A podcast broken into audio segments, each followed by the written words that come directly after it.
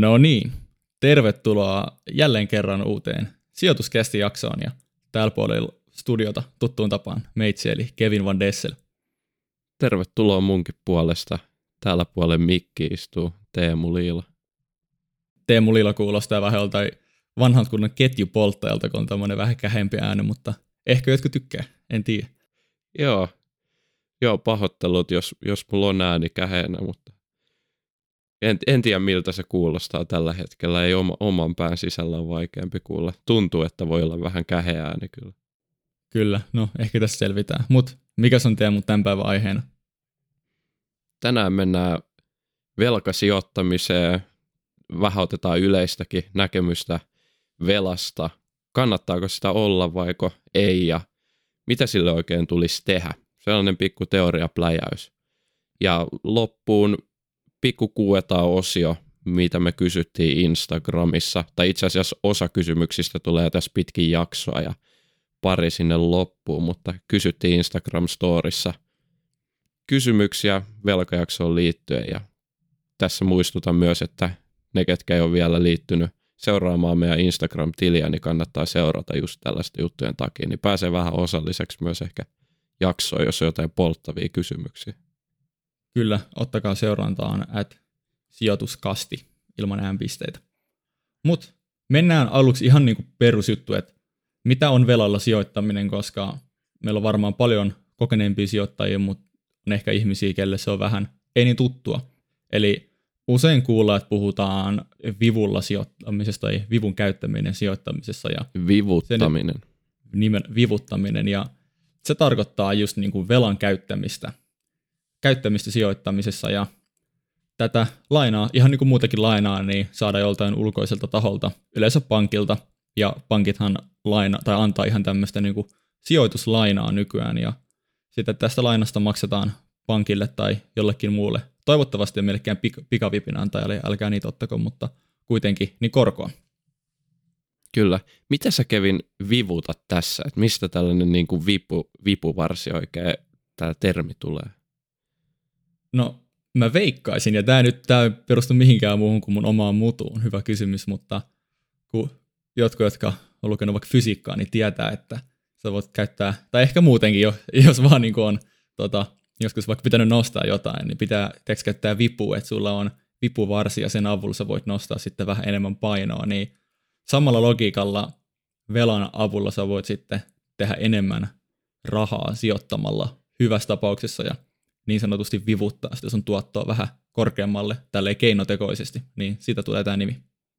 Kyllä, kyllä. Kyllä toi on aika looginen näkemys tuohon. Mä en tiedä, onko kukaan ikinä tuota opettanut ihan rautalangasta vääntää, mutta mä voi, olla, voi sanoa, että 99,9 prosenttia varmasti nimi tulee tästä, mutta ei silläkään niin väliä mennä eteenpäin. Kyllä. Ja perusidea vivulla sijoittamisessahan on se, että rahalle saadaan parempaa prosentuaalista tuottoa tai nimenomaan sille omalle pääomalle.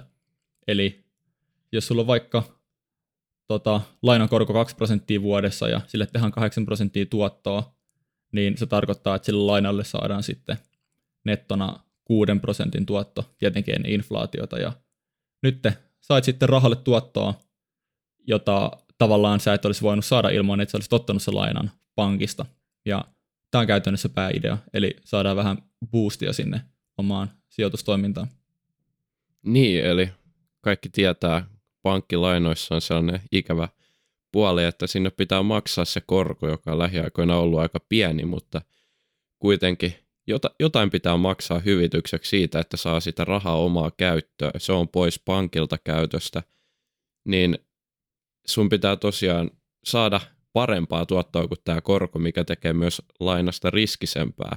Mennään siihen myöhemmin, mutta tosiaan se ulkopuolella oleva raha, niin sehän pystyy auttamaan sua tässä tavoitteessa, että sun omavarallisuus kasvaa. Et mulla on vaikka ollut 100 euroa nyt pankkitilillä, mitä mä oon saanut myymällä jätskiä, niin sitten kun mä otan lainaa toisen satasen, niin jos mä tuotan sillä enemmän kuin tämä korko, niin mun oma pääoma kasvaa sitten huomattavasti vauhdikkaammin siellä taustalla.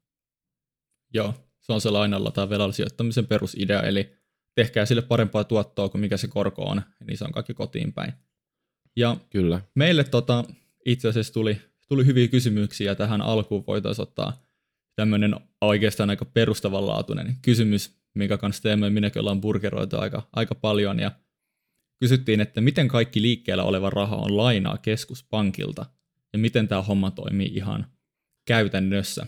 Ja ensinnäkin pakko sanoa, että Teemu ja minä ei olla mitään makrotalouden asiantuntijoita, eli vastaus voi ehkä reflektoida sitä ja olisi itse asiassa aika mielenkiintoista saada tänne joku oikeasti ekspertti meidän vieraaksi, mutta annetaan nyt vähän pintapuolisempi vastaus, eli me voitaisiin jakaa ehkä niin kuin... Tämähän on, tämähän on vielä niin kuin ammattilaistenkin suusta kuullut, että hyvin vaikea aihe, että me lähdetään niin kuin pikkusen kolkuttelee jäätä, että ei kannata ottaa niin tosissaan, että, mutta pyritään pohtimaan, pohtii, miten nämä asiat on. Tähän tosi teoreettinen. Vielä siihen täytyy sanoa, että käytännön tasolla ihmisten ei ehkä tarvitse ollenkaan edes pohtia näitä asioita.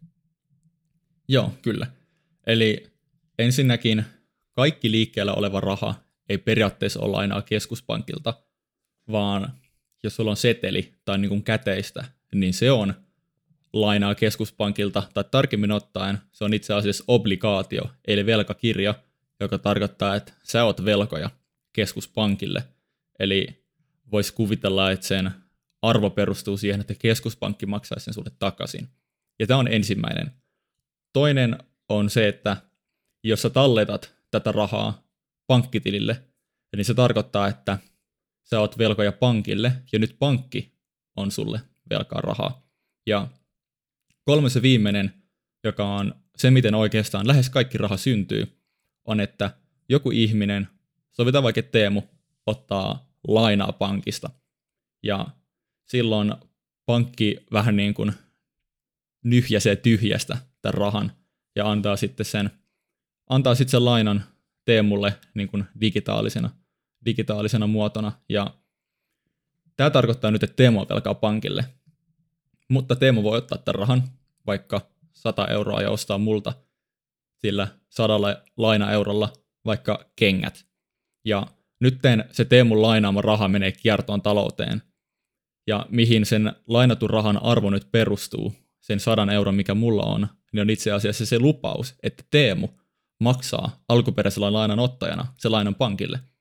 Ja sitten tämä raha voi kiertää, ja miten ikinä se kiertääkään taloudessa, niin loppujen lopuksi se perustavanlaatuinen arvo, mihin just sen rahaköntin arvo perustuu, niin on se lupaus, että Teemu maksaa sen alkuperäisen lainansa, sen 100 euron lainan takas pankille.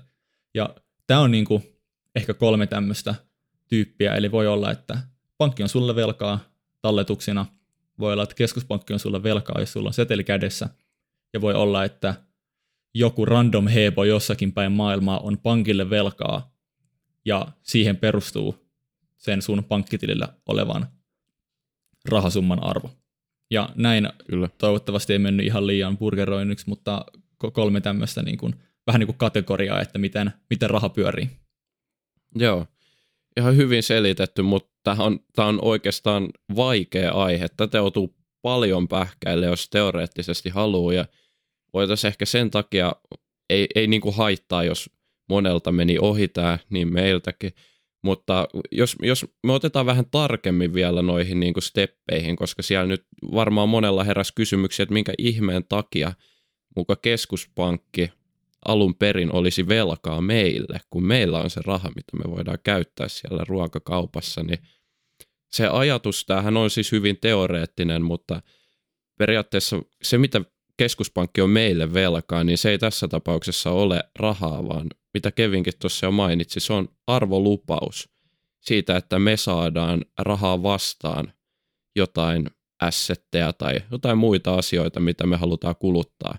Assetti on siis asia, kuten vaikka asunto tai osakkeet, jotka voi sitten kasvattaa meidän varallisuutta. Eli keskuspankki on luvannut, että me saadaan tätä velkakirjaa ja seteliä vastaan jotain hyvää, ja tämän takia alkuperäinen kysymys, että onko nyt ollaanko me velkaa keskuspankille, niin se on itse asiassa toisinpäin, että teoreettisesti keskuspankki on tämän arvolupauksen velkaa meille. Sitten tämä toinen kohta, mitä, mistä Kevin puhui, että pankkitalletus, niin ää, pankki on velkaa meille, niin se on, se on varmasti monelle selkeämpi. Eli pankinhan täytyy jossain kohtaa maksaa ne meidän rahat. No, minkä takia siis niiden pitää maksaa meidän rahat? Nehän näkyy meidän pankkitilillä. Ja pankkihan pystyy vähimmäisvarantovaatimuksensa mukaan kierrättämään tätä rahaa eteenpäin, milloin me päästään tähän kolmanteen vaiheeseen, jolloin nämä liikepankit luo rahaa niin sanotusti tyhjästä. Ja tämän takia, kun kakkosvaiheessa me ollaan nyt talletettu rahaa pankkiin, niin pankki on oikeasti velkaa meille, ja se pankkitilillä näkyvä raha ö, ei itse asiassa ole välttämättä kokonaan likvidisoitavissa, eli meidän nostettavissa, vaan pankki on oikeasti siellä taustalla velkaa meille sen rahan. Ja toivottavasti tämä selkeytti jotain, ja ja homma ei mennyt ihan blörinäksi tässä kohtaa jo jaksoa. Tuo oli hyvä täsmennys. Tämä tuli tämmöinen, teki tämmöisen kauniin kokonaisen ympyrän tämä eri vaiheet. Mutta joo, hyvin, hyvin vaikea homma ymmärtää ja niin kuin Teemu sanoi, niin tätä ammattilaskin pyörittelee ja tämähän saa aika paljon kritiikkiä, puhutaan niin kuin fiat-valuuttajärjestelmästä. Et sillä nimellä varmaan löytyy aika paljon tietoa, videoita, jos jotain kiinnostaa enemmän, että nimenomaan kun mitä 94, 97, joku tämmöinen prosenttiluku. Lähes kaikki raha on niin kuin näiden pankkien niin kuin tyhjästä, nyhjästyä rahaa ja sehän nimenomaan tarkoittaa, että jos vaikka nyt kaikki ihmiset yrittäisi nostaa edes aika pienen osuuden niiden varallisuudessa kerralla pankista, niin tähän ei olisi mahdollista. Ja tota, se myös tarkoittaa, että lähes kaiken rahan arvo perustuu jonkun täysin tuntemattoman ihmisen lupaukseen siitä, että tämä velka maksetaan. Eli rahan arvohan on nykyään niin kuin puhtaasti luottamukseen perustuva. Mutta kyllä. joo, lo, loistava kysymys ja tämä kyllä niin kuin laittoi meidänkin aivonystyrät pyörimään aika hyvin, että miten tämä homma kyllä. oikein toimii, mutta tekee hyvää joskus vähän jumppailla välillä. Meillä oli joku toinenkin kysymys tähän sa- samaan kategoriaan liittyen. Se asiassa meidän henkilökohtaiseen talouteen. Voidaan ottaa se tähän väliin. Joo, kyllä. Tota, joku oli kysynyt, että ollaanko me sitten käytetty tätä velkavipusijoittamisessa ja Teemun puolesta en uskalla vastata, mutta opintolainaa on tullut sijoitettua. Sehän on velkavivun käyttämistä, tosin ehkä epätavallisen pienellä riskillä, riskillä, mutta en ole mitään muuta. Ja tähän kannattaa huomioida, että ainoa tapa käyttää velkaa ei ole se, että otat pankista lainaa ja sijoitat sillä lainalla, vaan on olemassa erilaisia johdannaisia sijoitusinstrumentteja, mihin sinne sisälle on niin kuin leivottu se velka – ja vipuvaikutus, ja sekin on tavallaan velkavipua tai velkavivulla sijoittamista. En tiedä, onko Teemu näitä paljon kokeillut, mutta itse en ainakaan ole.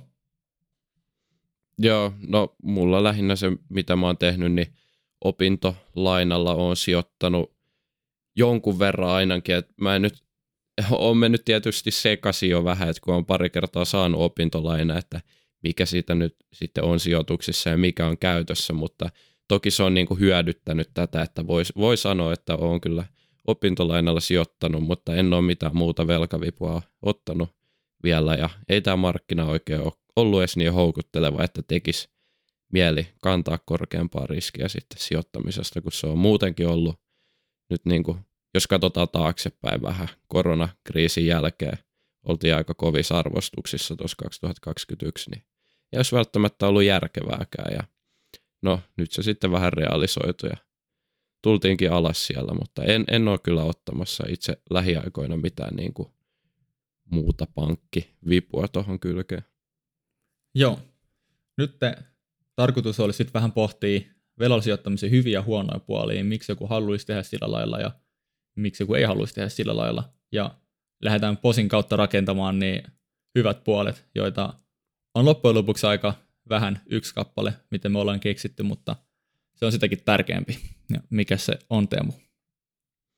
Joo, se on oman pääoman tuottoaste, mistä mainittiinkin jo ihan alun, äh, alun tällaisessa intro, intro jälkeisessä selityksessä velasta. Eli se, mitä me sijoitusmielessä nimenomaan haetaan tälle velalle, niin on kohontunut, kohon, kohonnut oman pääoman tuotto, joka johtuu siitä, että me saadaan velalle parempaa tuottoa esimerkiksi pörssistä kuin mitä tämä korko on, jolloin ne meidän voitot kasvaa ja suhteutettuna siihen meidän oikeaan omaan pääomaan tuotot kasvaa. Eli niin sanottu ROE nousee sitten meillä henkilökohtaisissa sijoituksissa. Mutta tämä toki pätee vaan niin kuin sijoitusmielessä niihin hyviin puoliin. Nimenomaan puhutaan, puhutaan sijoituspuolesta ja mun mielestä on vähän epäintuitiivinen, ainakin kun me joskus aikoinaan lähdin pyörittelemään, niin koska kokonaistuottohan tota, sijoitetulle pääomalle on suhteellisesti heikompi, koska tuottoprosentista vähennetään velan korko sit siltä osuudelta, joka niistä sijoitetuista pääomista on, on sitä velkaa. Mutta tämä idea on siinä, että jos ei sijoittaisi velan kanssa, joku sijoittaisi vaikka tuhat euroa pelkästään omaa pääomaa ja tekee sille 8 prosenttia tuottoa, niin silloin sun sijoitetun pääoman tuotto on sama kuin sun oman pääoman tuotto, joka on se 8 prosenttia. Ja siitä ja vaikka absolu- sijoitettu, niin sijoitettu pääoma lisää nopea väliin, niin on siis oma pääoma plus nämä lainat siellä, millä sä teet sitä investointia. Joo, nimenomaan. Ja tässä ekassa tilanteessa ei sit ole sitä lainaa ollenkaan. Ja tälle tehdään se absoluuttinen tuotto 80 euroa, joka on ihan hyvä. Ja tämä menee, tämä on kiva, kun tämä menee ihan perusyläasteen matematiikalla, niin ei tarvii mitään ihmeellisimpiä matikkagurutaitoja. Mutta sitten jos otetaan siihen lainaa mukaan ja sijoitetaan taas se 1000 eurosta omaa pääomaa ja sitten siihen päälle 1000 euroa vierasta pääomaa, eli vaikka otettu pankista sijoituslaina, ja tällä lainalla on vaikka 2 prosentin korko, ja sitten tälle koko paketille saa taas sen 8 prosenttia tuottoa, niin kuin aikaisemminkin, niin sun sijoitetun pääoman tuotto, joka kuten Teemu sanoi, niin sisältää nämä molemmat, niin on edelleen se kahdeksan. Mutta nyt ensinnäkin sun absoluuttinen tuotto on parempi, koska saat sille omalle pääomalle sen 80 euroa, niin kuin aikaisemminkin, mutta saat velalle vielä 60 euroa, eli 8 prosenttia tuottoa, miinus 2 prosenttia korkoa on 6 prosenttia tuottoa, ja 6 prosenttia tuhannesta eurosta on 60 euroa. Ja tämä tarkoittaa, että sun absoluuttinen tuotto on 140 euroa. Eli tismalleen sama aloitus oma pääoma, mutta 140 euroa tuottoa, eikä 80 euroa. Ja tämä nyt tarkoittaa sitä, että sun oman pääoman tuotto nousi 8 prosentista 14 prosenttiin, joka on itse asiassa todella hyvä, jos tämmöinen olisi vaikka pitkällä juoksulla. Kyllä, oman pääoman tuotto nousi ja no tuohon Roin, eli sijoitetun pääoman tuottoon mä vielä korjaisin, että tässä toisessa skenaariossa se itse asiassa pikkasen laski noiden korkokustannuksen takia. Siinä jäi se Joo, huomioimatta, totta. mutta, Joo, mutta mu- kyllä, eli oman pääoman tuotto nimenomaan tässä vela, velalla sijoittamisessa tässä skenaariossa nousi ja sijoitettu pääoman tuotto pikkusen pieneni, mutta yleensä tätä ei, niin kuin, tänne ei anneta haitata, että yrityksillähän saattaa toi sijoitetun pääoman tuotto ollakin pienempi kuin oman pääoman tuotto.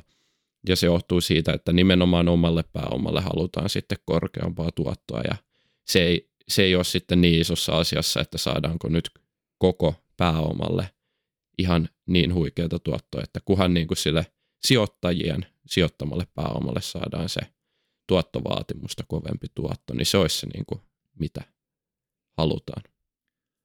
Joo, tämä on vähän niin kuin vaihtoehtoiskustannus on tässä niin kuin pelin nimi ja pelin henki, eli jossa sulla on kuitenkin se tietty määrä sitä omaa pääomaa, mitä sä voit sijoittaa ja sä voit saada sille sen tietyn määrän tuottoa, niin teoriassa, jos nyt ei mitään riskejä ei realisoituisi, niin kaikki laina, mitä sä jätät ottamatta ja sijoittamatta, niin on vaan menetettyä rahaa sen vaihtoehtoiskustannuksen näkökulmasta. Ja sen takia se ei haittaa, että se sijoitetun pääoman tuotto laskee, koska se absoluuttinen tuotto, joka on kuitenkin se homman pihvi, niin kasvaa. Ja tämä on tosiaan niin kuin se ainoa hyvä puoli. Jos tulee mieleen jotain muita hyviä puolia, niin voitte tulla huutaa meille kommenteissa, mutta ei me ainakaan keksitty. Mutta toisaalta on hyvin merkittävä ja siksi monet käyttää vipuusalkussa.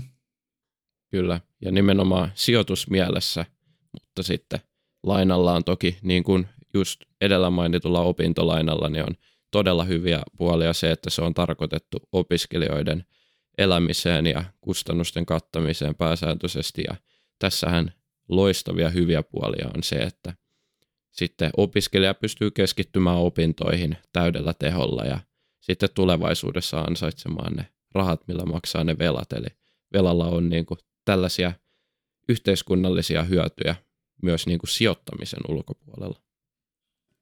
Kyllä, ja mutta vaikka jokaisella pilvellä on nyt se hopereunus, mitä me äsken tässä fiilisteltiin, niin kuitenkin on se pilvi. Niin, eli huonot puolet, niin mitäs huonoin puoli sä Teemu näet, jos lähdetään sijoittaa velalla? Joo, hyvä kysymys.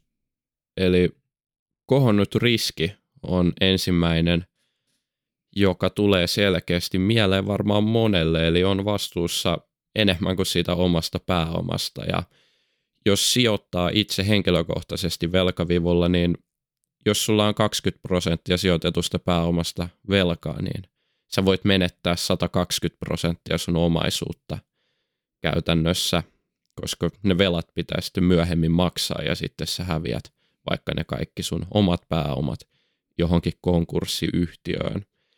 Kyllä. Sitten semmoisia konkreettisia juttuja, mitä voi tapahtua, niin on, että jos tavallaan se sun sijoitussalkku, miten sä vivutat, niin on siinä lainan niin kuin vakuutena, niin voi käydä sillä lailla, että jos sen portfolion tai salkun arvo tippuu paljon, niin sit sun lainanantaja toteaa, että nyt mulla on kovat riskit, että sun pitää myydä näitä omistuksia ja tota, se voi aiheuttaa sitten sen tilanteen, että sun pitää myydä vaikka yhtiötä tosi huonoon aikaan, kun niiden kurssi dippaa, vaikka sä et haluaisi. Ja se tietenkin sit konkreettisesti huonon tason tuottoa, vaikka teoriassa niin velan ottamisen pitäisi parantaa sitä. Ja myös semmoinen, mitä ehkä vähemmän tulee mietittyä, niin sijoittajapsykologia voi olla aika kovilla. Ensinnäkin sulla on paljon enemmän rahaa, mitä sä hallitset. Öö, usein velka otetaan vaikka, että tuplataan salkku. Tota, tietenkin voi ottaa vähemmän ja sille kannattaa ymmärtää se oma riskinsietokyky. Ja lisäksi se, että kuten Teemu sanoi, niin se sun potentiaalinen downside on enemmän kuin oma pääoma, eli sä voit menettää jopa moninkertaisesti sen sun oman pääoman verran rahaa.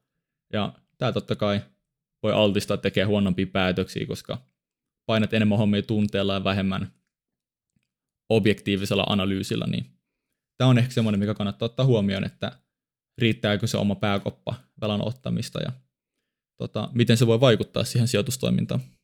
Joo, siinä oli hyviä pointteja vielä psykologiasta. Noi on varmasti aliarvostettuja asioita ja tosi tärkeä muistaa. Pitäisikö meidän Kevin siirtyä teoriaan vielä enemmän? Syvennytään edelleen velan ihmeelliseen maailmaan. Joo, me Teemun mietittiin vähän tämmöisiä teoriapähkinöitä, että semmoisia erikoisempia juttuja, mitä ei välttämättä tule otettua mieleen, kun sä alat sijoittaa velalla vähän ehkä boksi ulkopuolelta, ainakin toivottavasti. Niin, no ihan eka juttu, kun velkasijoittamiseen, niin nyt ollaan puhuttu, että se tulee meiltä, meiltä sijoittajilta, me käytetään sitä velkaa. Mutta se voi tulla meidän lisäksi myös itse siltä sijoituskohteena olevalta yhtiöltä. Eli yhtiötkin käyttää velkaa ja se velan vaikutus on yhtiön liiketoimintaan periaatteessa ihan samanlainen kuin meidänkin, eli se parantaa oman pääoman tuottoa. Ja pitkässä juoksussahan niin kuin sijoittajan tuotto on aika lähellä sitä sijoituskohteena olevan yhtiön pitkävälin tai pitkän aikavälin oman pääoman tuottoa. Eli siitä näkökantilta niin sillähän ei periaatteessa olisi väli, että onko sen lainanottaja sinä vai itse yhtiö. Mutta käytännössä tämä ihan toimi tällä lailla. Teemu voi vähän vielä valaista asiaa. Joo, eli tosiaan voit sijoittaa omalla velalla, mistä puhuttiin, mutta voit sijoittaa myös yhtiöön, jolla on hyvin paljon velkaa, ja kun susta tulee sen omistaja, niin sä omistat yhtä lailla tämän velan. Ja se, miksi tämä poikkeaa nyt toisistaan, niin on se, että osakeyhtiö, joka on erillinen oikeushenkilö, niin tämän omistajana sulla ei ole missään vaiheessa velvoitetta sun henkilökohtaisesta omaisuudesta maksaa yhtiön ottamia velkoja. Eli vaikka yhtiö menee konkurssiin, niin kenelläkään sen perustajista tai muista osakkaista ei ole mitään velvoitetta maksaa näitä velkoja. Eli jos yrityksen kassasta rahoja ei löydy, yritys menee konkurssiin, velkoja ei saa mitään, mutta vastuuta näillä sijoittajilla ei ole muuta kuin se oman pääoman määrä, mitä ne on tähän yritykseen sijoittanut, jotka sitten likvidisoidaan ja maksetaan näille velkojille. Joo, nimenomaan. Eli se pääero on se, että kun sä oot se velan ottaja, niin sun potentiaalinen tappio on yli 100 prosenttia sun omasta pääomasta, mutta kun yhtiö ottaa se velan, niin se on 100 prosenttia. Ja kun sä oot se velottaja, niin tämä roen parannus tapahtuu niin kuin suoraan ja konkreettisesti. Ja kun se yhtiö ottaa sen velan, niin se on enemmän tämmöinen niin kuin teoreettinen pitkän aikavälin skenaario, vaikka pitkällä aikavälillähän nämä, nämä niin kuin lähestyy sitä, sitä niin kuin teoriaa aika kivasti. Mutta tämmöinen kannattaa ottaa huomioon, että sen velan voi ottaa myös se yhtiö. Kyllä. Kevin, sellainen kysymys tähän väliin, että onko sun mielestä pörssiyhtiöiden oman pääoman tuotto, mitä ne tekee, niin verrannollinen, tai onko se, onko se sama kuin mitä me sitten saadaan pörssistä, eli jos sijoitetaan vaikka, sanotaan nyt Nokiaan ja Nokia tekee 9 prosentin oman pääoman tuottoa, niin kun mulla on ollut 20 vuotta nämä osakkeet, niin onko mun tuotto sitten sama kuin tämä Nokian oman pääoman tuotto, vai mi- miten liittyykö nämä nyt jotenkin toisiinsa? Hyvä kysymys, ja ne liittyy hyvin tiukasti toisiinsa, koska pitkällä aikavälillä niin sä et periaatteessa voi tehdä enempää tuottoa kuin mitä se yhtiö tuottaa tuottoa omalle pääomalle, mutta totta kai siihen vaikuttaa se, että paljon sä oot maksanut sit yhtiöstä. Sitä pidempi aikaväli, niin sitä pienempi vaikutus sillä on, mutta miettii vaikka yhtiö tekee 10 prosenttia omalle pääomalle tuottoa, ja sä ostat sitä vaikka ö, viiden price to bookilla, niin jos se ensimmäisen vuoden yhtiö yhtiön kurssimuutos heijastelisi puhtaasti sen oman pääoman tuottoa, niin itse asiassa silloin sun tuottaja 2 prosenttiin, eli 10 prosenttia oman pääoman tuottoa jaettuna viiden price to bookilla. Niin pitkällä aikavälillä kyllä hyvin lähelle, mutta ei ne ehkä niin kuin 100 prosenttia käsikädessämme kuitenkaan. Kyllä, eli pitää se price to book arvostus sieltä huomioida, totta kai sen muutokset vaikuttaa. Ja sellainen pointti, mitä toivon, toivon mukaan tulee uutena monelle, niin jos, jos huomaa pörssissä, että yhtiö pitkäaikaisesti ei ole pystynyt tekemään oman pääoman tuottoa yli sun oman tuottovaatimuksen, oli se sitten vaikka 9 prosenttia, mitä vaadit sijoittamiltasi yhtiöiltä tuottoa, niin jos sä löydät yhtiö, joka tekee vain nyt 7 prosentin roeta, ja sä uskot, että se linja tulee jatkumaan, niin sun ei pitäisi maksaa tämän yhtiön omasta pääomasta ikinä samaa vertaa kuin mitä sä saat sitä, eli silloin sä toivot, että PB-luku on alle yhden, ja jos sulla on oikeasti pitkän linjan 7 prosentin roeta tekevä yhtiö, niin sen price to book arvostuksen pitäisi olla selkeästi alle yksi, että se kohde olisi houkutteleva. Ja sitten tässä tullaan myös sellaiseen teo, to, tosi teoreettiseen asiaan, kun että jos tämä yhtiö oikeasti pitkässä juoksussa tekee vain 7 prosenttia oman pääoman tuottoa, niin sen yhtiön toiminta kannattaisi lopettaa. Ja sitten kun mennään alle price to book yhden arvostukseen, niin yhdeltä vuodelta saa parhaat tuotot, kun yritys jakaa kaiken osinkoina sijoittajalle. Mm, Sitä voi moni laskea matemaattisesti paperille auki, että miksi näin on, mutta tietysti siellä takana, miksi yritykset ei näin tee, on se, että uskotaan siihen parempaan tulevaisuuteen, että ehkä ensi vuonna tai sitä seuraavana vuonna me pystytään tehdä omalle pääomalle parempaa tuottoa. Joo, posin kautta. Seuraava teoriapähkinä liittyy siihen, että jos sä nyt otat sen velan ja sijoitat sen, niin miten sun tulisi huomioida se, että sä sijoitat velkaa niin sun sijoitustrategiassa. Ja tämä liittyy nyt kassavirtaan, eli siihen konkreettiseen rahaan, mikä sulle tulee. Ja korkoahan pitäisi maksaa tasaisin väliajoin takaisin, eli vaikka kerran kuukaudessa. Sä, niin, out, sä maksat tota korkoa ja sitten lyhennät sitä lainaa, lainaa siinä samalla. Ja jos haluat tämmöisen kivan tilanteen, että se sijoituslaina, minkä sä otat, ei vaikuta tavallaan sun niihin arjen menoihin, vaan sä voit niistä sijoituksista maksaa sitä ö, lainalyhennystä pois, lyhentää korkoa ja sitten tavallaan samalla tehdä sille rahalle tuottoa ilman, että vaikka sun palkkatuloista menee sitten menee sitä rahaa se velan lyhentämiseen, niin sun kannattaa miettiä, että minne ja miten sä sijoitat sen. Eli ensinnäkin se kannattaa sijoittaa silloin arvoosuustilille, koska osakesäästötilille sä haluat pitää sen rahan sen sisällä. Eli sä et silloin, silloin sitä kannata ottaa sieltä pois lainan lyhentämiseen. Ja arvoosuustilin sisällä se kannattaisi sijoittaa yhtiöihin, mitkä maksaa sen verran hyvää osinkotuottoa, että niiden sun velalla tehtyjen sijoitusten osinkotuoton painotettu keskiarvo prosentteina olisi enemmän tai ainakin yhtä paljon kuin se lainan korko. Että sä voit niistä osingoista maksaa, maksaa sen tota, lainan koron, koron pois, ja totta kai sitten veroja kannattaa huomioida tähän myös, myös päälle. Eli tämä olisi semmoinen kiva tilanne, että sitten sulla on, sulla on sijoituslainaa, joka tuottaa sulle lisää pääomaa, ja se ei vaikuta vaikka sitten sun niin kuin arjen kassavirtatilanteeseen mitenkään. Tämä oli hyvä pointti ja kiva esimerkki, minkä Kevin keksit. Toi on varmasti niin kuin riskin näkökulmasta huomattavasti parempi strategia, jos on paljon sitä velkaa ja haluaa vähän sitä turvaa, mutta haluaa sijoittaa nimenomaan osakkeisiin, eli on, on tosi niin kuin rajoittunut tässä, niin ehkä sitten kannattaa poimia niitä niin kuin vakaampia osingonmaksajia, että tässä tämä meidän joskus kauhistelema osinkoyritys, niin olisi aika hyvä vaihtoehto – mutta eikö tämä silti ole aika riskinen, että yrityksiä ei ole pakko maksaa osinkoa ja meillä on ollut kaiken maailman koronakriisit, finanssikriisit ja IT-kuplat ja osakkeiden osinkotuotot on tullut myös alas joskus, että mitä sitten?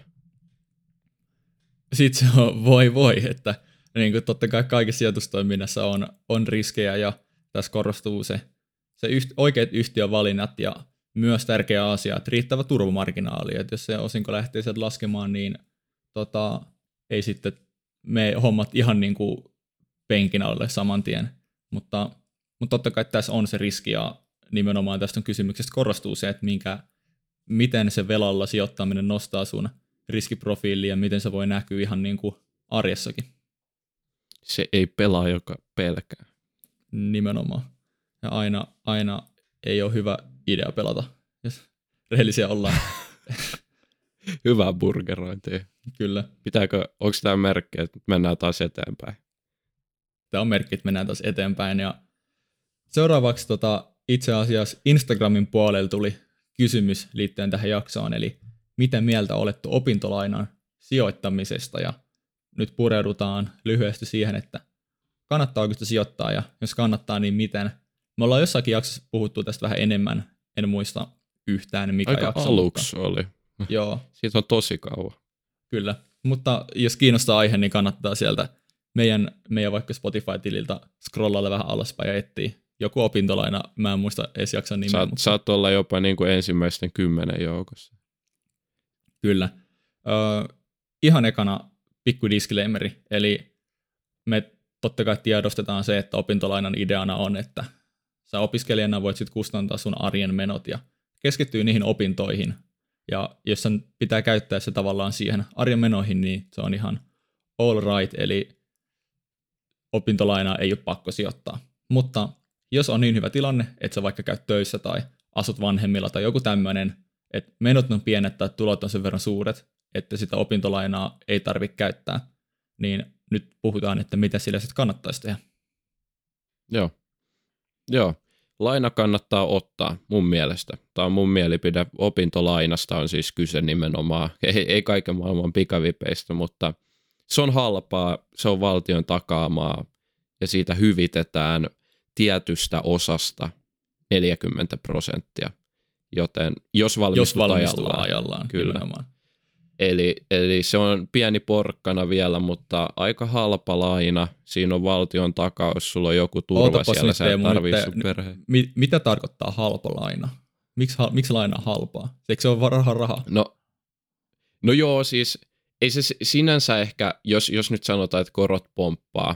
Muistaakseni se oli asunto tai tämä ASP-tili, jolle sai sen vielä sen korkosuojan, korkojen nousua vastaan – opintolainassa ei välttämättä ollut tätä, että korkojen nousu on siellä kyllä riski, mutta halpa laina se on siksi, että jos oikeasti valmistuu ajallaan, niin sitten sä saat sen ison hyvityksen ja mun käsittääkseni opintolainassa ei ole oikeastaan mitään marginaaleja. Joku marginaali siellä saattaa tulla, mutta Se on marginaalisen pieni marginaali.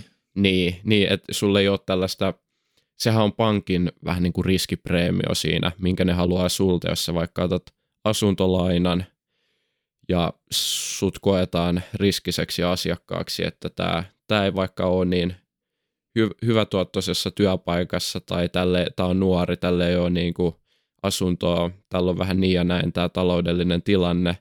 No hänelle ei välttämättä anneta lainaa, mutta jos annetaan, niin marginaali, eli tämä Euriborin tai pankin viitekoron päälle tuleva riskipreemio sitten kasvaa, mitä riskisempi on, mutta opintolainas ei, ei ole oikeastaan murehdittavaa. Se taitaa olla jopa aika automaattinen, riippuu vähän pankista ja se on niin pieni, että ei tarvii huolehtia siitä, että mulla varmaan lainan korko olisi niin tosi iso.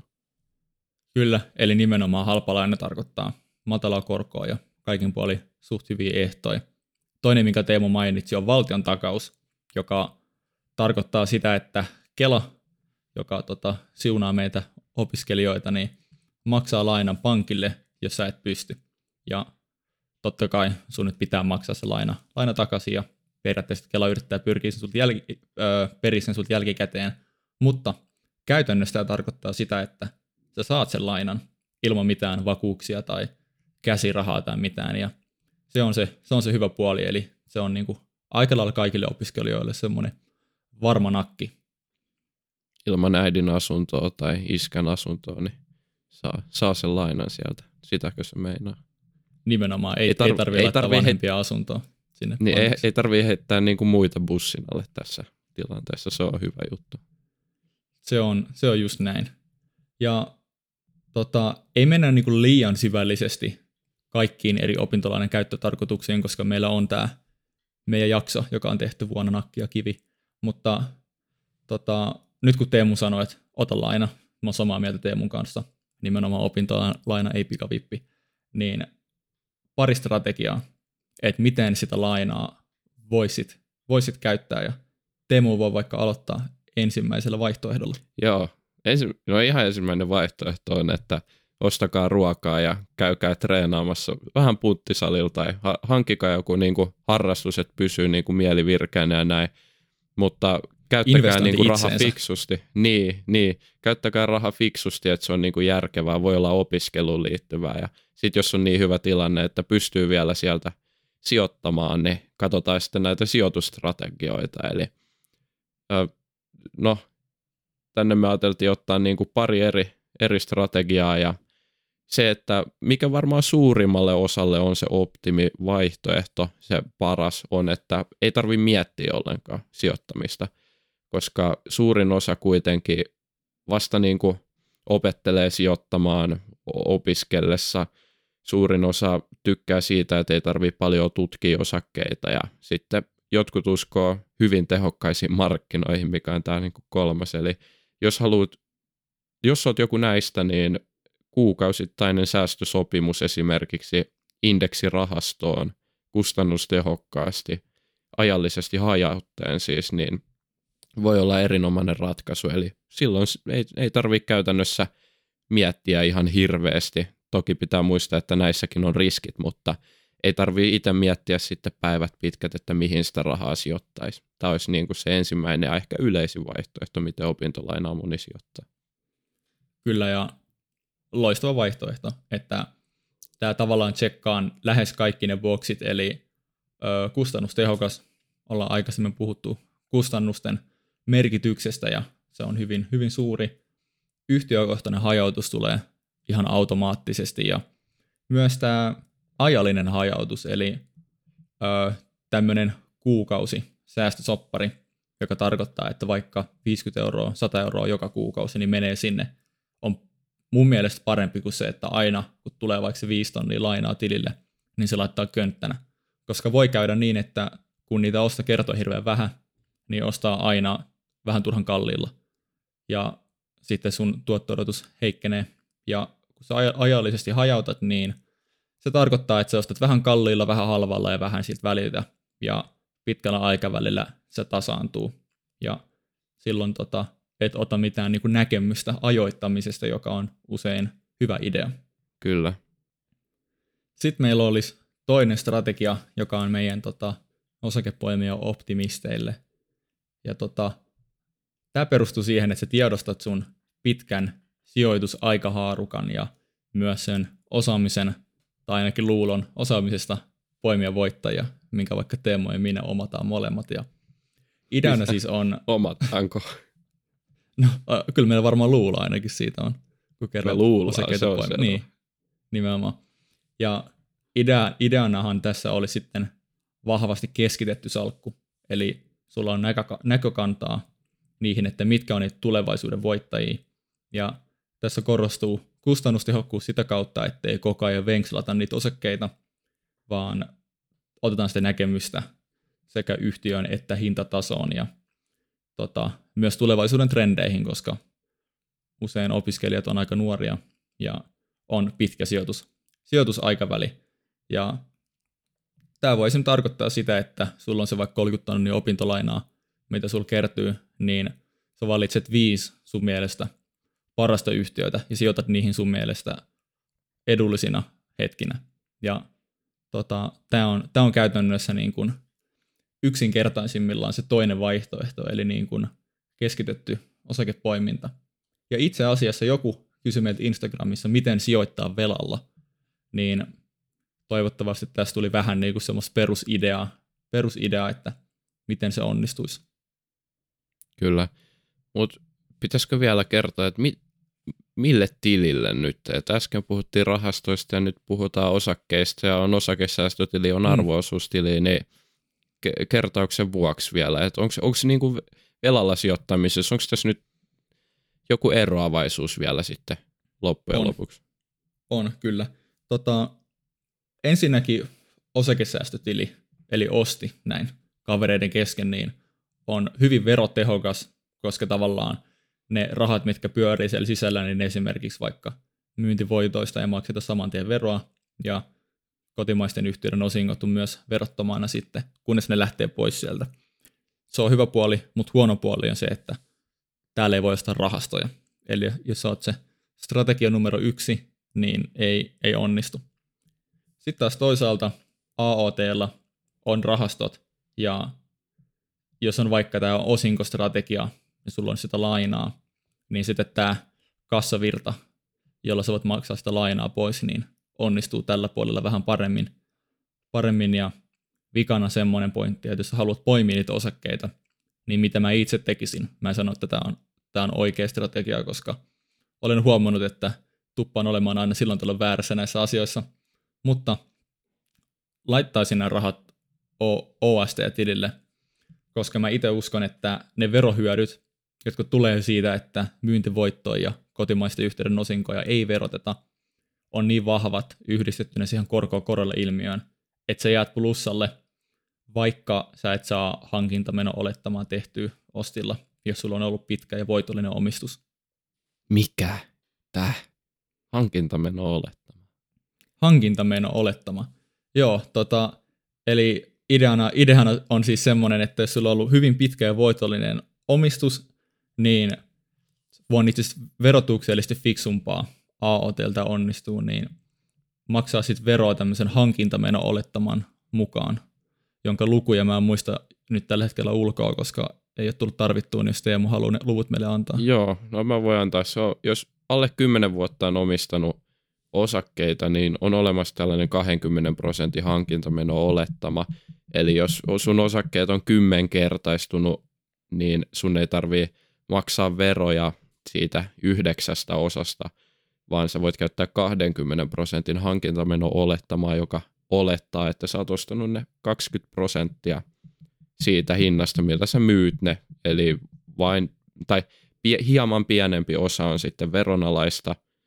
Ja koska mä sanoin, että alle 10 vuotta, niin toki yli 10 vuotta tarjoisi jotain muuta. Ja tämä on vielä parempi, eli yli 10 vuotta, niin hankintameno olettamaan 40 prosenttia. Mutta Kyllä. tätä mä itse on aikaisemmin laskeskellut ihan niin kuin jollain hyvin yksinkertaisella matikalla, että jos onnistuu tekemään hyviä sijoituksia osakesäästötilillä ja vaikka saamaan suomalaisilta yhtiöiltä vielä osinkoja sinne ja sijoittaa ne uudestaan, niin on tosi todennäköistä, että se on silti parempi strategia käyttää tätä uutta osakesäästötiliä, mistä ei heti mene veroa osingoista tai myynneistä. Ja sitten vielä jos tuppaa veivailemaan yhtään osakkeita, mitä itse tuppaan tekemään välillä vähän liikaakin, niin sitten ei mene myyntivoittojakaan heti ennen kuin poistaa rahat tililtä, jonka takia sitten me molemmat uskotaan, että osakesäästötili on aika hyvä vaihtoehto, jos omaa vähänkään niin kuin pidempää sijoitus tulevaisuutta. Joo, mutta jos haluatte tarkemmin tehdä omat matematiikan laskelmat tai Excelin pyörittämiset, niin kannustetaan kyllä siihen, että kannattaa ottaa ne meidän jutut aina tota, lusikallisen suolaa kanssa. Kyllä. Nyt se on jo kasvanut niin kuin hyppysellistä niin, lusikalla. Pikku, kasvaa enemmän. Ollaanko me menty niin epä, epävarmoiksi? No en, en tiedä. Mutta tota, Näyttää pahalta. Nyt vaikuttaa, että on aika siirtyä meidän viimeiseen, viimeiseen osioon, mitä itse asiassa ollaan vähän niin kuin tungettu tänne eri väleihin, eli Q&A-osio, ja moneen kysymykseen ollaan saatu vastauksia jo, mutta täällä on tämmöinen kysymys jäljellä, mihin ei ole saatu, eli kantsiiko asuntoa ostaessa käyttää velkarahaa, eli lainaa, vaikka summa olisi taloa varten. Eli tota, no, mä en ole varma tarkoittaako tämä taloa varten miten se Teemu tulkitsi, onko tämä niinku, että sun omaa kotia varten, että kyseessä mm. nyt ei ole sijoitusasunto, vaan oma niinku, kotikoti, missä asut? Joo, tähän me pohdittiinkin meidän näkemyksiä ennen jaksoa, että mitä tämä mitä tää meinaa. Ei oltu ihan varmoja just tuosta talon merkityksestä kodiksi. Me se, me se nyt mielletään. Toivottavasti meni ajatuksen kanssa oikein kysyjän, kysyjän ajatuksen kanssa. Eli kyllä niin kuin, siis jos ihan omistusasuntoa, johon menee itse asumaan, on ostamassa eikä tämä sijoitukseksi ole mielletty, niin kyllä se velka tässä tapauksessa on, se on monelle välttämätön. Oikeastaan voisi sanoa lähes kaikille aina välttämätön ja jopa ehkä kannattava ottaa, vaikkakin se ei olisi se sijoitusasunto. Että kyllä se asuntolaina on, on vaan hyvä juttu ja on hyvin hankala ostaa asuntoa ilman mitään lainaa, kyllä. joten ei niin kuin, et ei, ei, ei osata antaa, ei silleen haluta sanoa, että ottakaa aina lainaa. Kannattaa huolehtia ehdot ja oikeasti kysyä, että minkälaista korkokattoa tai kiinteitä korkoa on tarjolla.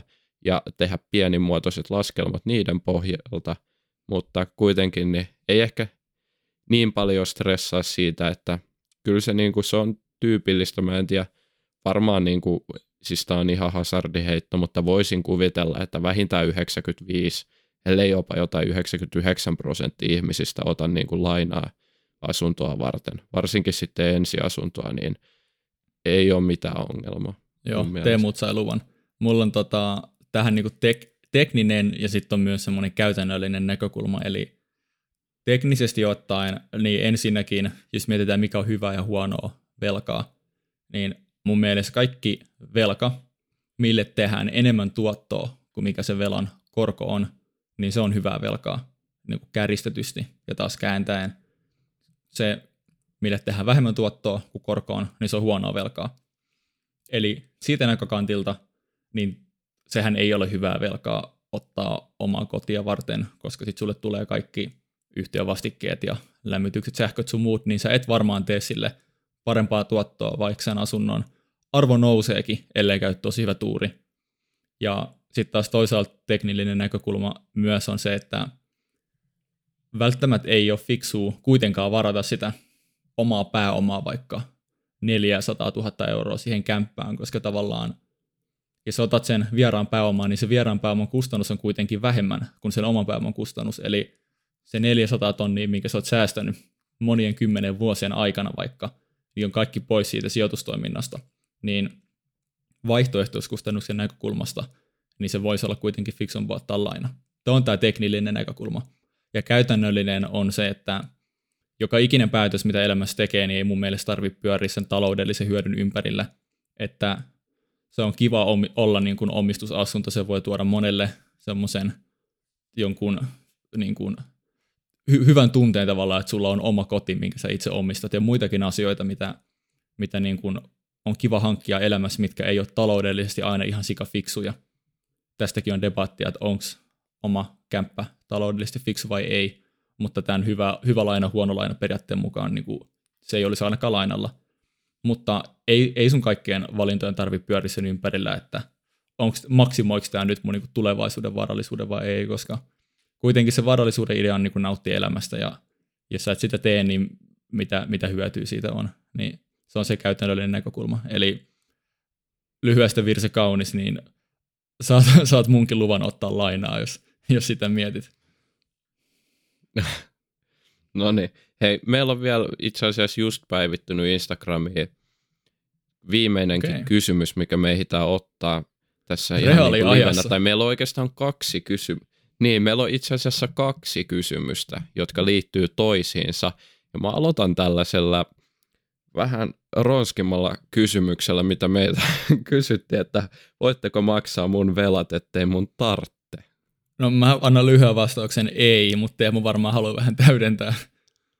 Joo, tämä on siis siitä mielestä, vaikka tämä kysymys nyt hen- henkilöltä ei varmaankaan ollut ko- kovin totinen, moni varmaan sen ymmärtää, niin voisi vähän pohtia tuota valtioiden näkökulmaa, koska musta tuntuu, että tämä kysymys ei edes ole kovin niin kuin typerä, jos miettii, että mitä valtiot tekee tällä hetkellä, jos mietitään jotain Keski-Euroopan maita. Et nehän vaan, niin kuin, Suomihan on jäänyt aika jälkeen, että me ei oikein uskalleta eikä halutakaan ottaa velkaa, kun sitten niin kuin, korot on ollut nollissa ja muut Euroopan maat ottaa sitä velkaa ja tuntuu, että ei ole niin kuin minkäänlaista tarvetta maksaa.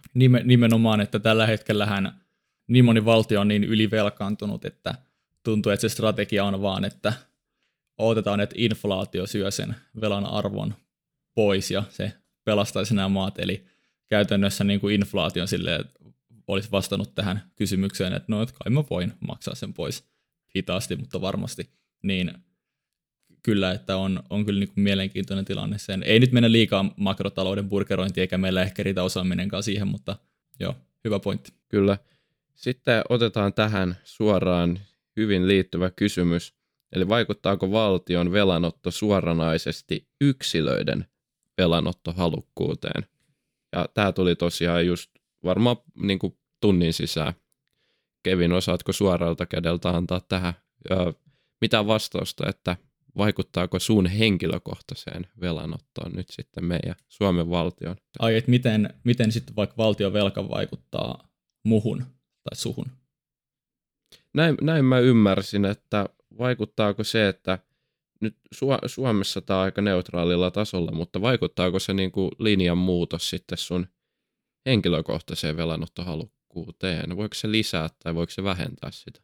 No, tämä on tosi vaikea ja tosi hyvä kysymys, koska tavallaan se makrotalouden rattaat on jotenkin niin kompleksit ja niin etääntynyt yksilöihmisten arkielämästä, niin en sanoisi, että se tulee vaikuttaa mun henkilökohtaiseen, mun henkilökohtaiseen tota, lainanottohalukkuuteen välttämättä, että se on enemmänkin makrotason ilmiöt, jotka liittyy olemassa olevaan niin kuin korkotasoon, niin on ne, mitkä enemmän vaikuttaa, mutta tähän liittyen mielenkiintoinen nettisivu velkakello.fi, laitetaan vaikka kuvaukseen, on tämmöinen, joka näyttää, näyttää livenä Suomen valtion velan ja tässä raksuttaa kivaa tahti ylöspäin, eli tällä hetkellä se on semmoinen 135,8 miljardia suunnilleen, ja siinä itse asiassa lukee sinun osuutesi valtion velasta.